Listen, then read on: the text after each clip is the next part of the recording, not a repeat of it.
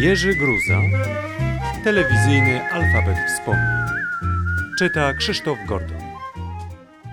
A Ameryka. Popularność w telewizji miała swoje reperkusje na drugim kontynencie, oczywiście wśród Polonii.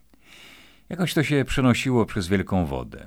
Monopolistą na tym terenie był Janek Wojewódka, organizator, śpiewak, znawca rynku polonijnego. Dziewczęta, jedziecie po raz pierwszy do Ameryki. Ja tam już byłem 30 razy, mówi polska gwiazda do żeńskiego baletu.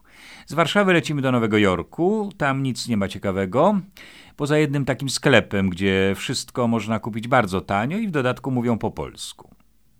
W Nowym Jorku nie ma nic ciekawego? W stolicy teatrów, kin, wystaw, happeningów, lokali, muzeów, scen na Broadwayu, 42 ulicy, mody? Niestety, dla wielu z nas jeżdżących wówczas do Stanów był tylko jeden ten sklep i obowiązkowo Niagara Falls. W sklepie, gdy się otwierało drzwi, właściciel już na wstępie, jeszcze nie wiedząc kto wchodzi, krzyczał trochę zapomnianą polszczyzną zmieszaną z jidysz. Niczego nie dotykać, niczego nie dotykać. Jeden z aktorów długo wybierał radio, zastanawiał się, mnożył wątpliwości, kupić, nie kupić, targował się.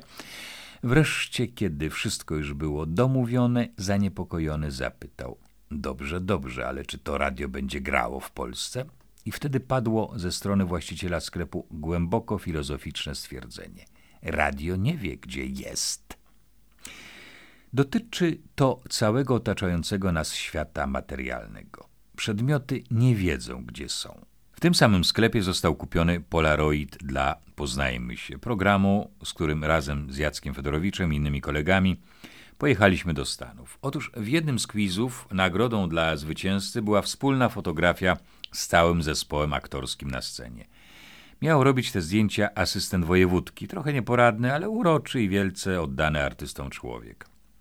Jak wiadomo, aby uzyskać odbitkę, trzeba pewnego czasu, więc Jacek razem z publicznością liczył po polsku. Jeden, dwa, trzy, aż zdjęcie było gotowe.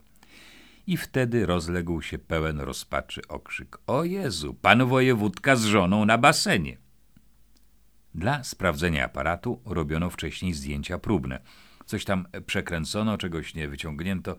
Wszyscy pstrykali i nikt się na tym nie znał. Powtórka. Jacek znów liczy, tym razem po angielsku. One, two, three. O rany, Zaorski stoi przy barze i pije piwo. Po francusku. Un, deux, trois. Danuta Rin je lody. Nigdy nie udało mu się zrobić właściwego zdjęcia. Aparat wiedział, w czyich rękach jest. Pewnego razu wojewódka zrobił nam niespodziankę i zawiózł nas zamiast do tego sklepiku do gigantycznego supermarketu pod Nowym Jorkiem. Krążyłem tam pół dnia, aż wreszcie zastawiłem pośrodku wózek ze stertą rzeczy, które chciałem przewieźć do Polski. Należałoby kupić wszystko. Sfrustrowany, trzymając w ręku tylko mały breloczek do kluczy za 25 centów, zapłaciłem i wyszedłem. Doceniłem wówczas wartość tamtego sklepu, jego niepowtarzalnej atmosfery.